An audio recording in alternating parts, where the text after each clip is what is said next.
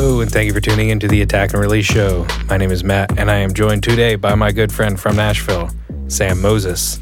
Hi. On today's episode, we are going to be uh, getting into the topic of if we had to do it again, all this mastering mumbo jumbo, how would we do it? Mumbo jumbo. I don't know if we're necessarily taking this from a position of there was like a very small and localized nuclear blast in our studio and now we're at ground and now we're at like ground level and we got to rebuild or if it's like looking back with what info we know now. Time machine situation. Yeah, are we doing the time machine? I mean, that's how I'd prefer it over a nuclear blast. So you can okay, lightning strike. so I actually had an idea. This is completely off topic. So I've never in my life ever desired to have a tattoo. I don't know why. I just never have. Um, but I thought if I ever had to get a tattoo, and I don't really care where it is, um, I would want a little box. Do you know why? And I'd probably I put it. no I'd probably put the date that I got the box. It'd probably be safe to put the date that I got the box under the box. in case you ever time traveled. If none, no, well, in case future me or anybody for that matter ever time traveled, all they Uh-huh. have to do is go before that date or no, after that date. And I guess so long as it's not the present day for me, and they could tattoo check that box That's true. to let me know. Biggie likes it. Biggie approved. Biggie loves this idea. That is the only reason I would get a tattoo is so that some future person could tell me if in fact they were time traveling. I think Biggie loves this idea. He's going nuts for guess the so. idea of a tattoo time Maybe travel. maybe Biggie is a time traveler. I was actually watching Back to the Future the other day, and that's where I had the idea. How would I ever know? And it'd just be a Yeah. nice way to know. Right. he is really going crazy. Back to the Future, by the way, is probably like the best movie ever made. You know, it's a good movie. That's I, for I'd be willing to get into like a you know like a fisticuffs fight over it. over it. Oh yeah, that it's the best movie ever made. So That's I just have such a hard time landing on the best ever because I just I'm such a I'm such a context person that like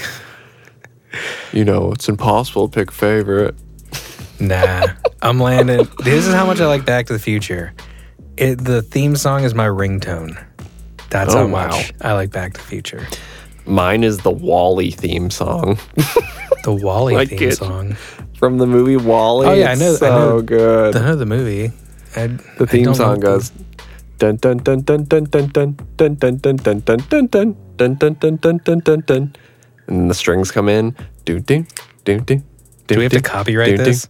Like, get some licensing? Do, do, do, do, do. No, because I'm so off pitch that Oh, okay. it's not close. But anyway, that's been my my ringtone and alarm for like I don't I mean that'd be like 10 years. I'm not kidding you, 10 years.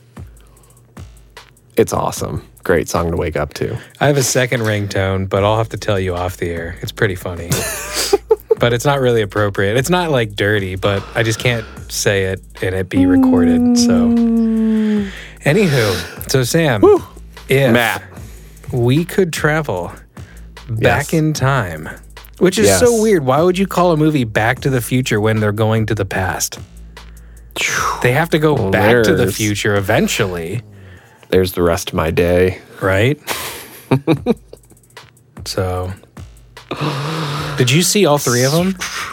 Oh yeah. So I was reading the description for two because it was like after one, you're looking at two, and Yeah. it says that like Doc and Marty uh, go back to from like whatever in 2000 they go. They go back to 1985 to realize that the past has been royally biffed. And I was like, oh gosh, that is so good. Love So- the biff. Biffed. Great word. I Great also phrase. no no one knows this random Matt fact. Uh, what is his name? Uh, Crispin. Glo- wh- wh- what's the guy's name who plays George McFly's dad? Crispin Glover. That's Oh, his name. I don't know. Uh, I got in a kind of a pseudo bar fight with him when I lived in Hilton Head. He was he was harassing a bartender, and it was like Sounds me and my friend in the bar, and uh, she needed backup, and uh, yeah, I won't get into it. We we can we can It's on- DM me. and We'll talk on- about it later. On brand for you. Yeah, there you go. I really like the movie. So if you ever, wanna- if like we yeah. ever get really famous and there's a attack and release show trivia, you already know the answer to this question. So exactly. So I want to give a quick disclaimer that Okay. if we keep hearing my dog, it's because I'm on dog duty today, and uh, it's windy because fall's here. And then my wife ordered, which I'm so grateful that she does this. She designs our house, but we've got curtains and knobs, hardware showing up today. So if, if y'all hear a dog throughout the episode, I'm not editing that out. We're rolling.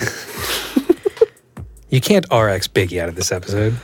Yeah, I mean, just go look at a photo of him on my story, and you'll just be like, "Oh, it's all right." I sent you something where someone on Photoshop turned a a chicken leg and a fried chicken leg Yes. into a oh my gosh, labradoodle. that was hilarious. That's a typical Matt Okay. post. I was gonna say that's, We that send back and forth. our daily daily conversation. There you go.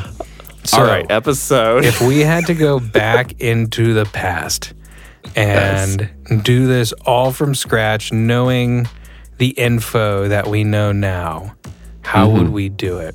You said you have like a litany and about an hour's worth of talking to do. yeah, I'll condense it But- for sure. yeah. Let's let's You want me to start? Yeah, but let's do like a little bit more of a of a dialogue as opposed to monologues. I'm getting a little old of the monologue. Perfect. I'm I getting know. a little gassy. You're real, real over it. I just don't know if I'm capable of dialoguing. but we'll see. We'll see. We'll see. Okay, I can start and we can dialogue. Well, that's like you say something and then you say, "What do you think, Matt?" And then I say, "I think this." But then this. That's the dialogue. And then what do you think, Sam? That's how that's how normal people talk. Well, Matt, we all know The first 10 minutes of this episode just couldn't just back to if the I could future go back in, trivia. back in time, I Matt would and Sam banter. We're like two old ladies. clean up the intro. Yeah, there you go. Don't clean it up. Leave it as dirty and Oh, biggie filled as it is. It is. All right, here comes a here comes a dialogue for our audience. Uh, so when I started, I I think if I start anything that I say when I start, it sounds like I'm about to do a monologue story. when I was a kid, something I would do different. Here we go. And Matt, you can give me your feedback if you had a similar experience. How about that?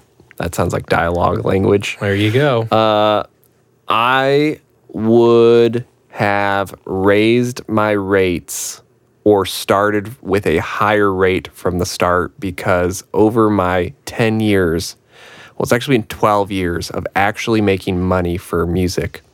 And I went from a little to a lot over 12 years.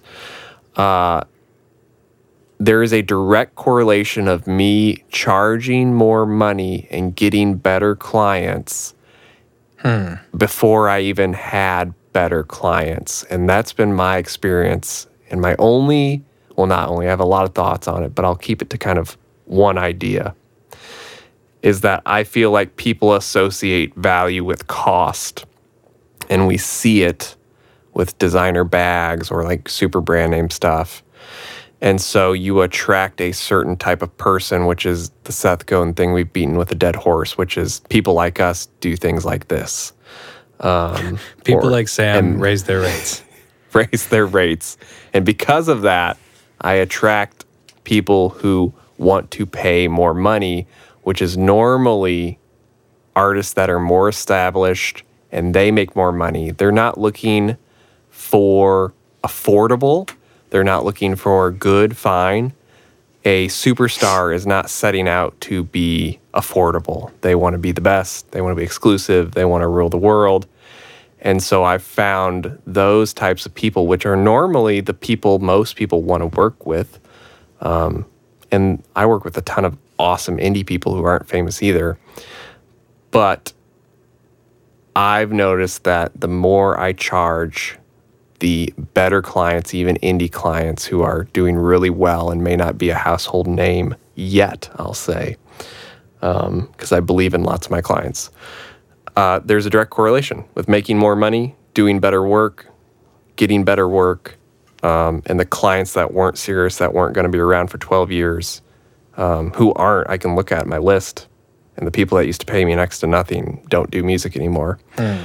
So that's my first thing I would do difference is different is establish a higher rate to compete in the professional world if that is your end goal to be a professional.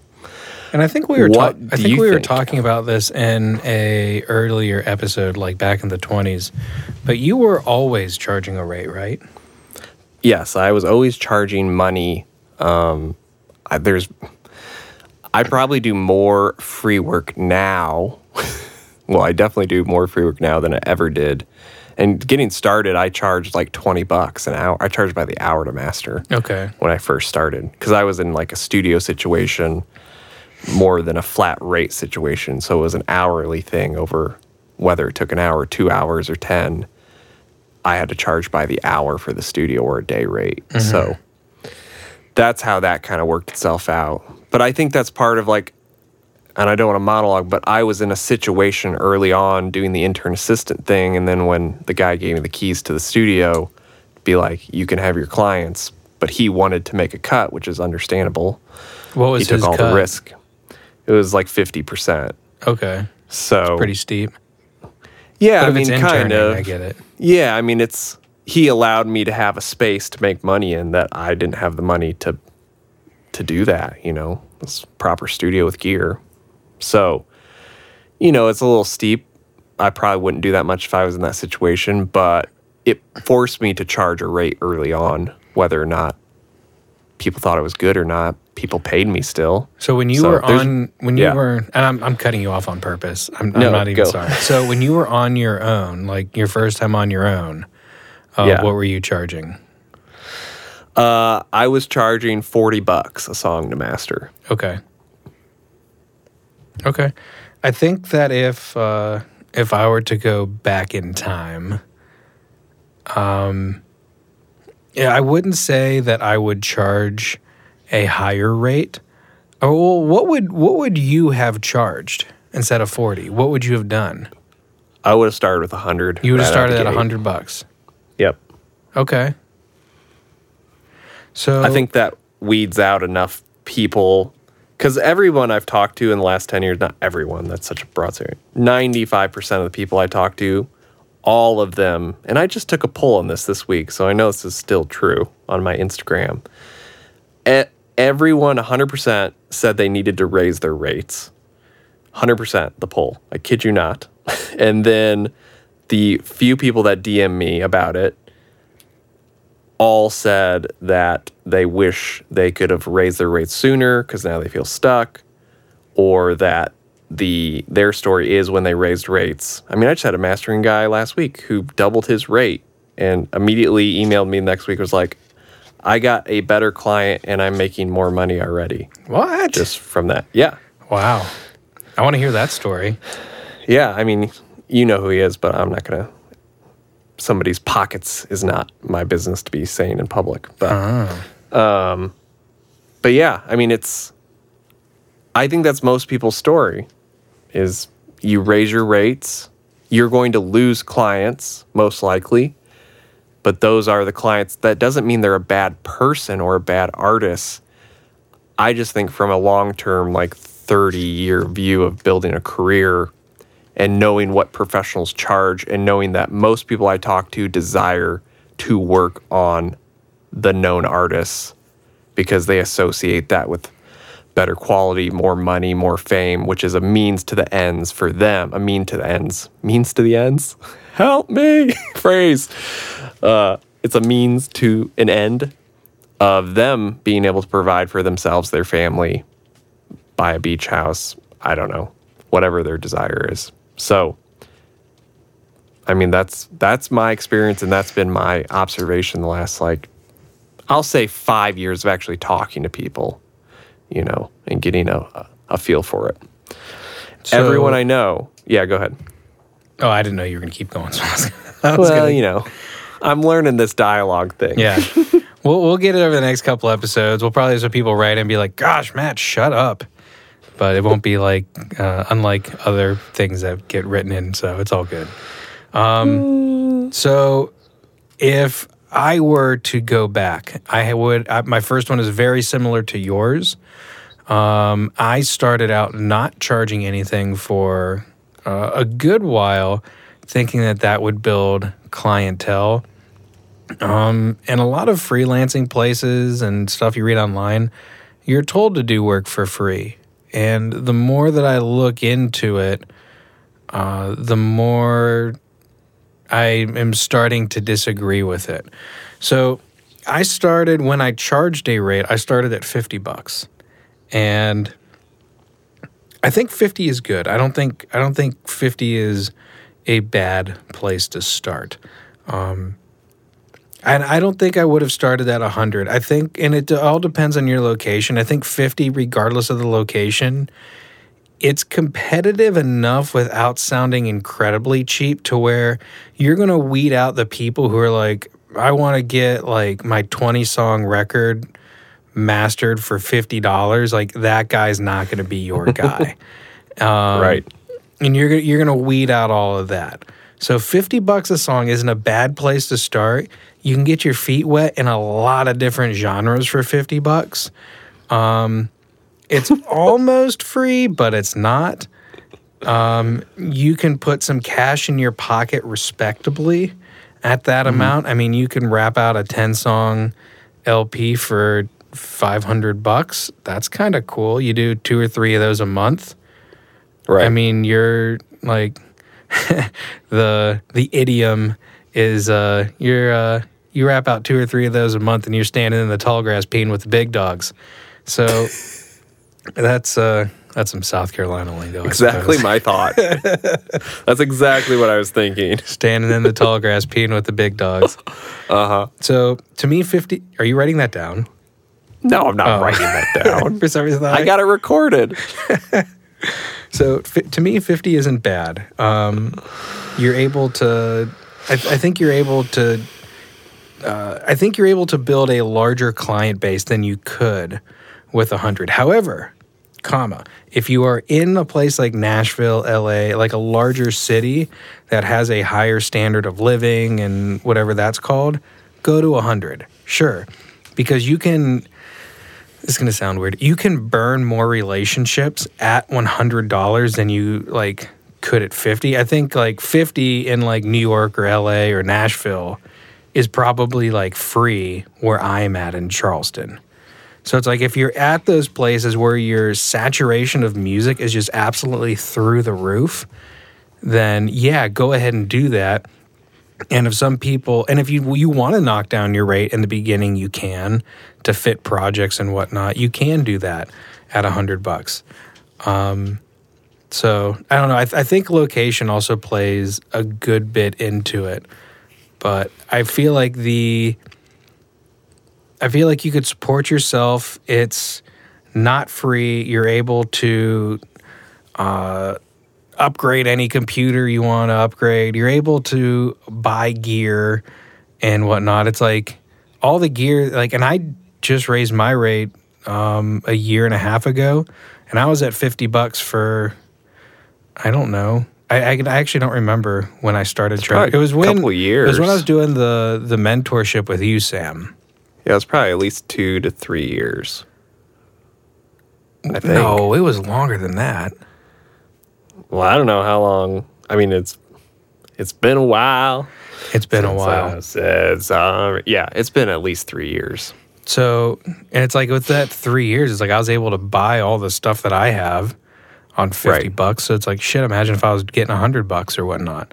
Um, I think, though, for me, it's, you know, it's more so about the type of work mm-hmm. I was able to do. Like, it's, there is a direct correlation in whether the work is, you know, paying at a higher rate or lower rate, the type of work most people want to do just happens to also pay a lot. Yeah. Honestly, at the end of the day. So it's kind of like, it's kind of how I view almost everything is I mean, it goes to our gear episode. Like, do you want the knockoff or the real thing? Yeah. Well, if you had the money, you buy the real thing, and the real thing gets you probably a better result if on at the end of the day. And you know, that gets into the debate. Well, do you need it? Blah blah. Can you still make a record? Who cares? like it's I think that's what I've observed, and that's why for people it's a twofold answer of you're not raising your rates just to gouge and make money. I'm telling people because working on projects that you really love is how you find fulfillment Yeah. me. And then having money so you can buy the gear you actually want gives you so much more confidence or invest into a room that costs $30,000 just to outfit it.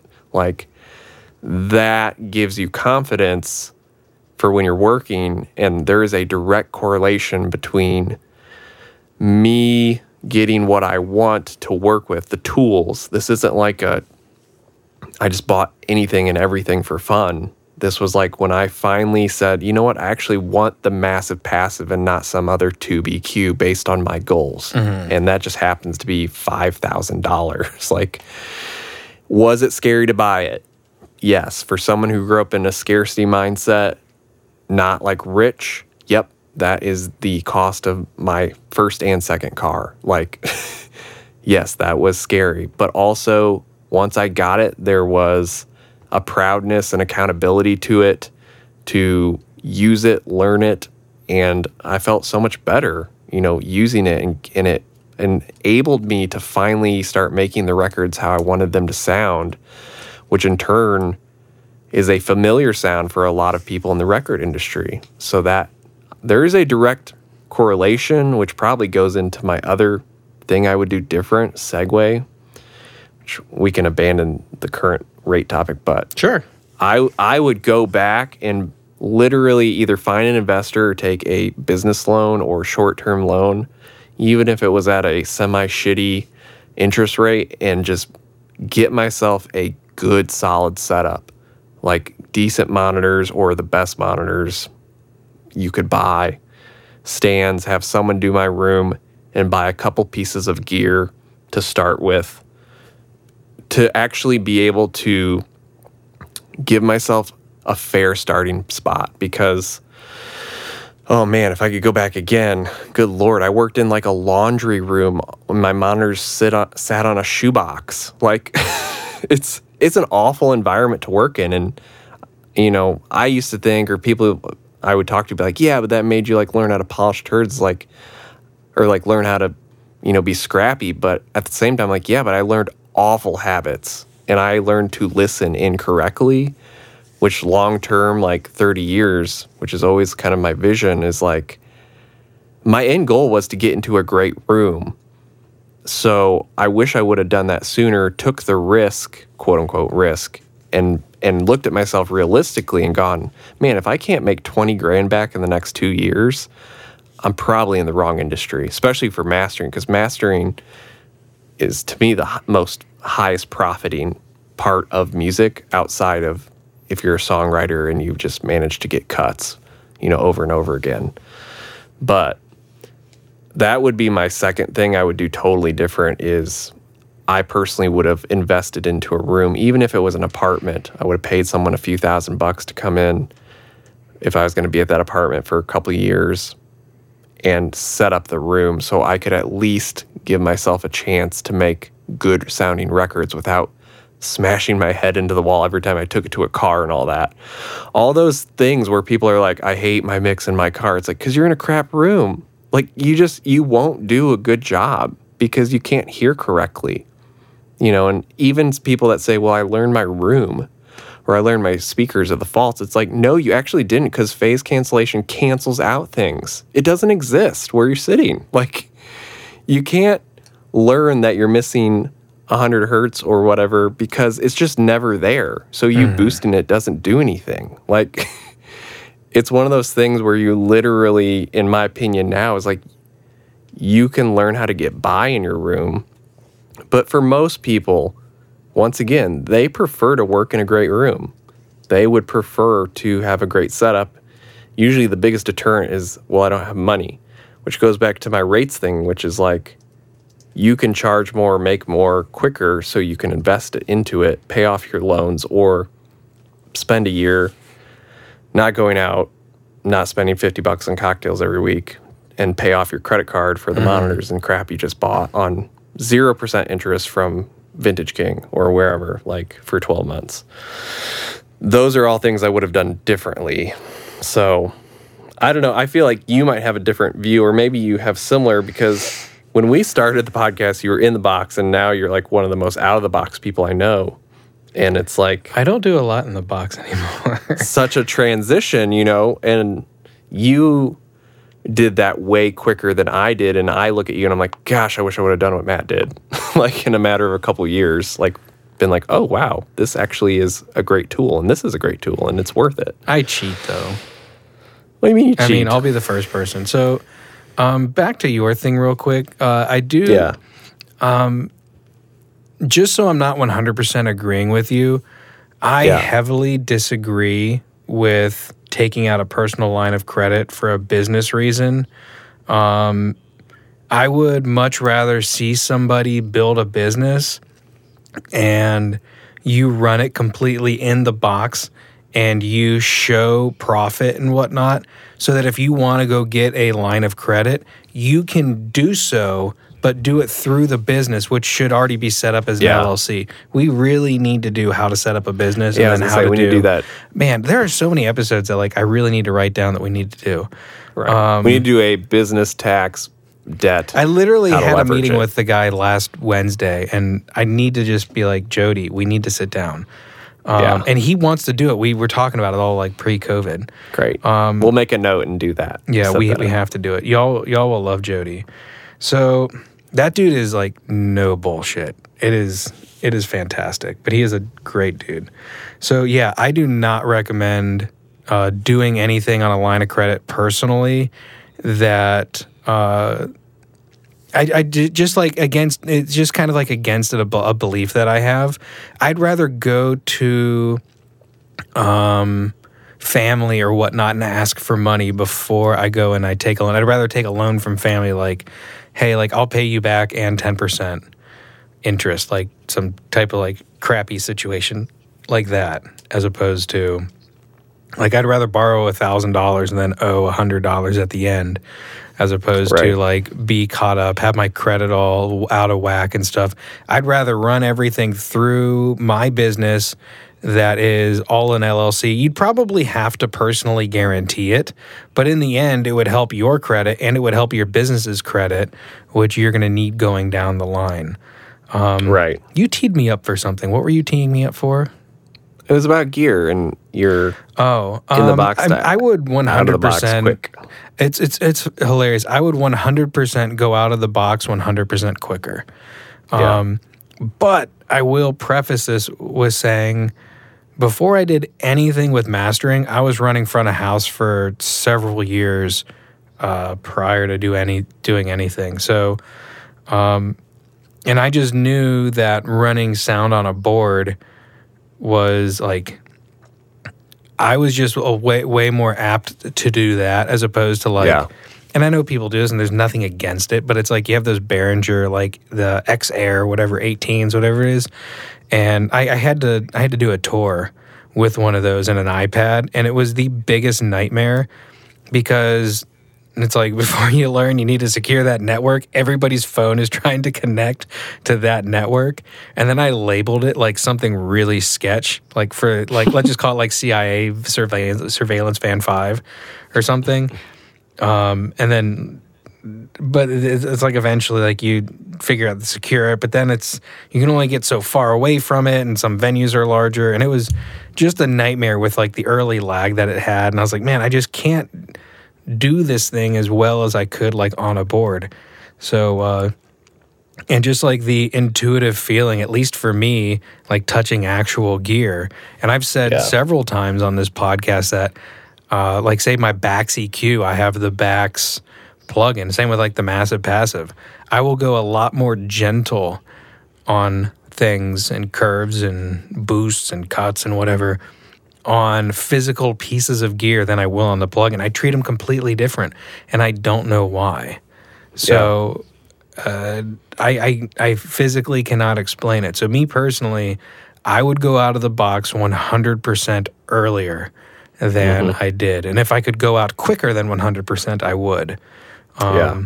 so, but it was just kind of about me and my learning curve because, like, I'm, I, I, was just completely, I just taught myself all of this stuff, and then um, I asked, I, I asked Sam for if he would do a mentorship because you were doing those back in the time, and mm-hmm. uh, you and I didn't talk shop at all. We'd talk gear and like, hey, this is cool, but we would talk 100% about the better way for me to treat my my clients. Right. And that's the only thing I wanted to learn. So, um, yeah, I would uh, I would get out of the box as soon as I could have. But I'm not saying that's the perfect solution to everyone because um, I know people who say they got out of the box too soon and they got into gear that was way more than they should have. And I don't know if that was a financial thing. And they said they weren't ready to do that. And, and I mean, it, yeah. it could have just been like where they were in life and it just wasn't like a good move financially. Right. Or I don't know. So, uh, yeah, I mean, everybody's stress and risk tolerance is different and goals. I mean, everything I'm saying is from the perspective of I moved to Nashville, left a salary job to say, I'm going to freaking do this. Like, I'm all in 100%. So, my perspective is from that end goal of I want to work with people who make the records I make and then find new artists that I can work with that then become artists people are like, oh, I want to work with that artist. Like, yeah. that's, I mean, that's the broad, superficial view of the goals. So if you're in a different position where you haven't decided you want to go all in, perhaps it's not the best idea. But I'm just such a believer in at least having the right tools makes the um, it makes it easy. I just I really believe it makes it easier to do even if you're on the fence of like, do I want to go full time? Well, it's all usually based around money for most people. Is well, I can't go full time yet because I don't have enough money or enough clients that pay me enough money. And, you know, having the right tools, I think, will speed up that process. You'll learn good habits on how to listen correctly. Because um, unlear- for me, unlearning how to listen poorly to then learn what music actually sounds like was a pretty jarring experience for a couple mm. years. And to me, it was always like, I'm sorry, go ahead. No, I said that's just something you you can avoid that. like to me, you don't have to learn bad habits and listen poorly. To me, it was always just like a step up in quality, and then my head would just explode with like, "Wow, I can't believe how cool this right. sounds." And then I would just find something else, and I couldn't believe how incredible this could sound, and it was the exact same thing. Right. And it just yeah. like time after time just kept blowing my mind. Yeah. So I always, Sorry. I always liked it. Touching one more thing on the gear thing. Yeah. Um, I purchased one cheap piece of gear way back when, mm-hmm. and I could not, em- or I cannot emphasize strongly enough how much that if you want a tube EQ that models a massive passive, get a freaking massive passive. Yes, I agree. If you want an EQ that models the Maselec MEA2, that's like really clean and sterile, don't get the cheap version that's getting shipped from halfway around the world that's going to break by the time it gets to you and then you're not going to be able to service it and all that other stuff. Stop doing that. Just save your damn money and yes. buy the thing that you actually want. It's like I agree. Stop 100%. playing games. It's like we're we're going to do this and we're going to do it right and we're running a business and this is how you run a business. Right. So this is uh it's like if you want to do it serious then just buy the thing that you want and right. don't complain about it. just my my my 100%. My friend uh, my friend Tom Limbecker growing up, he was this German dude and he would always uh, I'd complain about a situation or something like that and he'd listen to my situation I'd be complaining about and he'd be like, "I don't get it. Just why don't you just quit your bitching and just do it?" Just like a very German, like linear mindset, and it was perfect for the situation. I still say today. And I was like, just, like I was complaining about the room that I was in, and uh, it just in the back of my head. And this is before I made this studio. He just said, "Why don't you just?"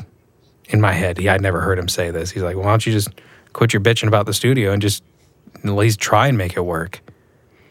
and things now translate out of here fantastic. So Yeah. just quit your bitching, man. just do It's it. easy. So Right. okay, you go. Uh, let's see. Something else I would do different. I mean, non nerdy, but, or it is nerdy, super nerdy. I would have gotten like a CPA and a lawyer and like learn proper business structure and But not a bank degree necessarily. not a degree. I just would have surrounded myself even when I was making no money because those people have made me more money. They've paid for themselves year after year. And they've also helped me grow my business legally and shown me how businesses operate and how they can profit and what you can write off. And it's not a taking advantage of a system. I don't enjoy that language because it's a system that, in my opinion, is available to everyone. You can literally go to your city's website and file for a DBA or an LLC. If you want to do it yourself, you can. You can also check out a book at a library and learn these things like the the wisdom on business taxes, all of that is pretty much everywhere. Google it. Like you can learn it, but people choose not to because it's just so unknown. Well, it's not sexy. It's not sexy. And I can attest as someone who wanted to then buy a house or do things with my business the first time the bank was like, well, no.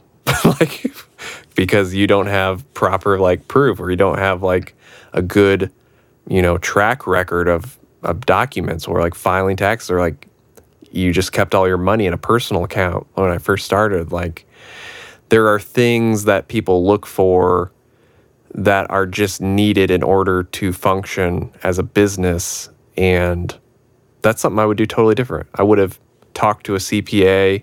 I would have met with a lawyer, even if you're like, well, I don't have any contracts or any projects or anything.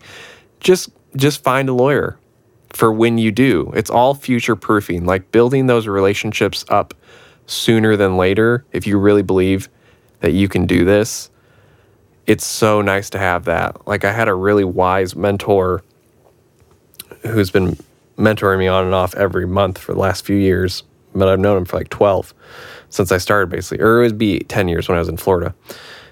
And he said, you need to always know and have like on call your CPA, your banker, and your lawyer, like your lender, CPA, and your lawyer. He's like, always have those people, always have relationships going with them, even if you don't need them. Just introduce yourself, tell them what you're doing, tell them one day, I'm going to need you to help me with my taxes. One day, I'm going to need a loan for my business. One day, I'm going to need you to look over these contracts.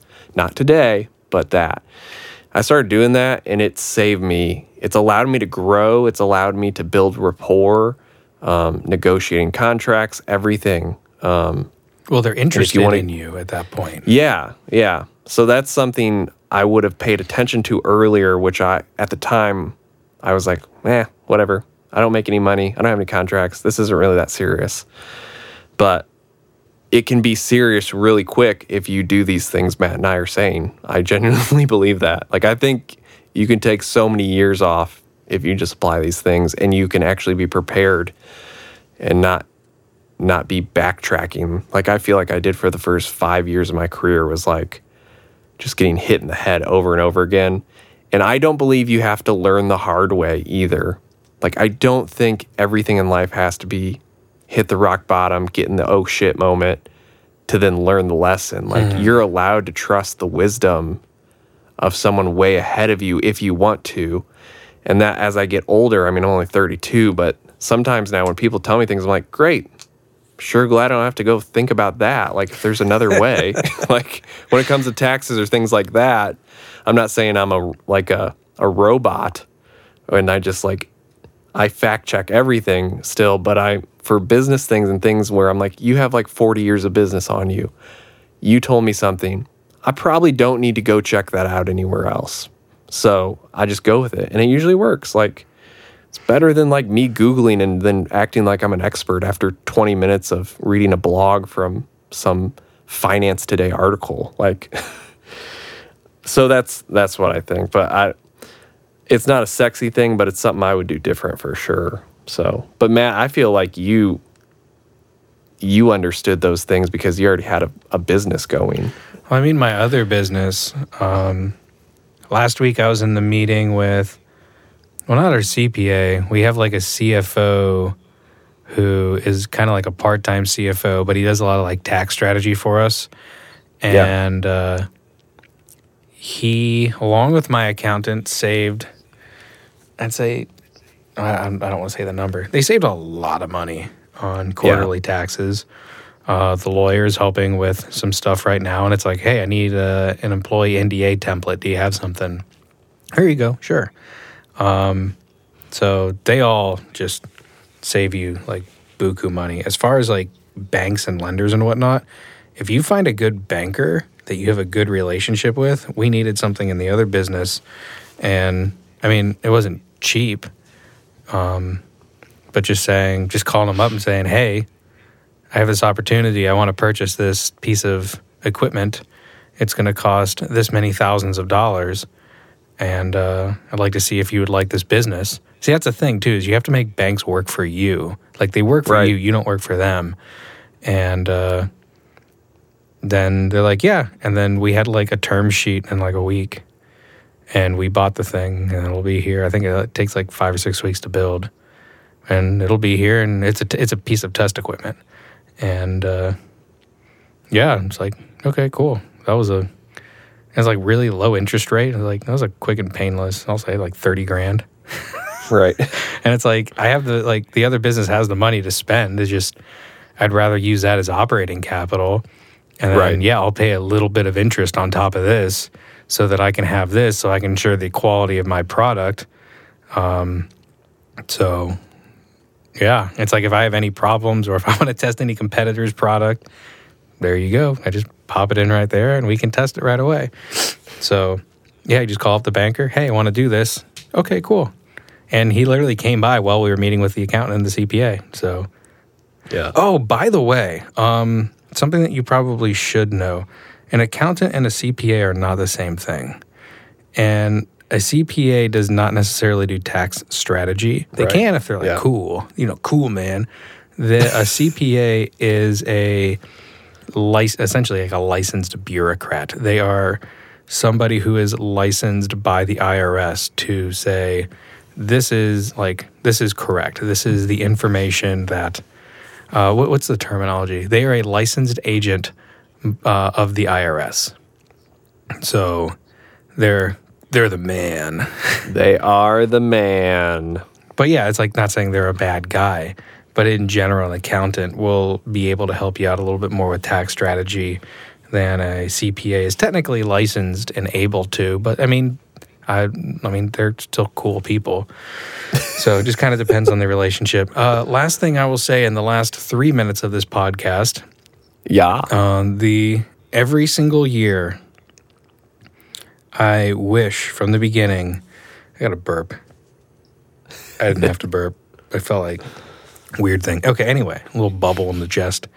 Mm-hmm. I would every single year, at the end of every year, make a business plan for the following year. Love it. That and it and if you want to know how I have grown, what I have grown, and I'm I don't really know the month or the day or anything that this started. I really don't care. I'm not really that kind of nostalgic. Um, I just know it's like coming up on seven years in 2021, so whatever. Um, I wish I would have done that earlier. I wish I would have done a, a I wish I would have done a business plan. if you want to know how I've grown, what I've grown in the past seven years, it's that I made a plan to do it. And at the end of the year, I said for the next year, we are going to show a profit or we are not going to show a profit. It's not, oh, if we have enough money, we'll show it. No, no, that's not how it works. You mentally plan whether or not you're going to show a profit because you need to be planning three to five years in advance. Am I going to need some type of a financial institution to back this business? Because mm-hmm. if you mm-hmm. do, then you need to show some type of a profit. Because if you're just buying gear, like I was the past however long. Granted, I have another business that I run. So I don't need this business to necessarily support me. It's like Sam was talking at the beginning about like if you want to do this full time. I will I, I don't really foresee a date that I do this full time. And I don't mind that because I really like both things that I do and I don't burn out. And I keep a very tight schedule and it just kind of is what it is. Um, I'd love to do this out of my house and I'd love to keep my same hours. I have absolutely no problem doing it. Um, so, but the way that I do that is I do it with a business plan. And if you're showing no profit, you have to be certain that you're not going to want some financial institution to back you. And if you're not certain, then you just need to be understanding that you will not be getting any type of loan or anything else. Um, you won't be paying taxes. I will also say if you go four or more years without showing a profit, you kind of get into audit territory. So be be careful. Two places where you get in trouble in business with audits, from what I've understood, is when you mess with the bottom line and when you mess with payroll. So you most of y'all don't have to worry about payroll, but if you're messing with the bottom line and saying that you made less than you did, it's a little bit of a no-no, and you can get into some audit trouble. Big no. Um, so, yeah, make a business plan. And if you're going to show no profit for a few years, plan that. Or plan, hey, within the next three years, I think I'm going to need a loan. Then you plan to show a substantial amount of profit. You get that, and we'll talk about this in later episodes, but you get that uh, debt to income ratio within a certain window. You create a few packages for a few banks and you say, hey, this is, and you go with your CPA or you go with your accountant or whoever to the bank and you say, hey, this is, or you can call them your CFO, whatever. This is what I would like to propose to you. I'm taking, um, call it this bank and this bank have, uh, um, are interested in uh, lending on what I'm about to do. If you're interested, uh, I'd love to. I'd love to see what y'all can do, and that's what you do. it's not really exactly. it's not really uh, difficult to do that. And there's always terms and there's always like loan packages and there's always ways to structure different things. But um, yeah, these people work for you. You don't work for them. And you, are like, oh well, you work for us, and then we're going to charge you interest. Like, yeah, go eat a whatever. So, anywho, uh, we're kind of up on our time. Sam, do you have anything else? I mean, those are the main things, honestly. Like, it's basically invest in yourself and educate yourself, and you will cut five years and stress, anxiety, and therapy out. there you go. There you go. That's it. So, anywho, y'all enjoy the y'all enjoy the Biggie barks. He uh, he was pretty good the the rest of this the rest of this episode. So yeah, he's a good, bud. Nice. So I assume Sam has a sweet beat queued up from beezabeats.com playing in the background. Uh, you can go buy one of Sam's beats at beezabeats.com. If you want to buy some attack and release show swag, go over to theattackandreleaseshow.com to support the show. If you like what we said, if you can go give us some stars, some likes, some comments, um, really whatever, at uh, wherever you're listening to this. And the most important thing is if you could share this episode, that would be absolutely lovely. So, yeah, I think that's all I got to say. What about you? I am good to go. Cool. So, morning, afternoon, evening, whatever y'all having, have a darn good one. See y'all later. Bye. Bye.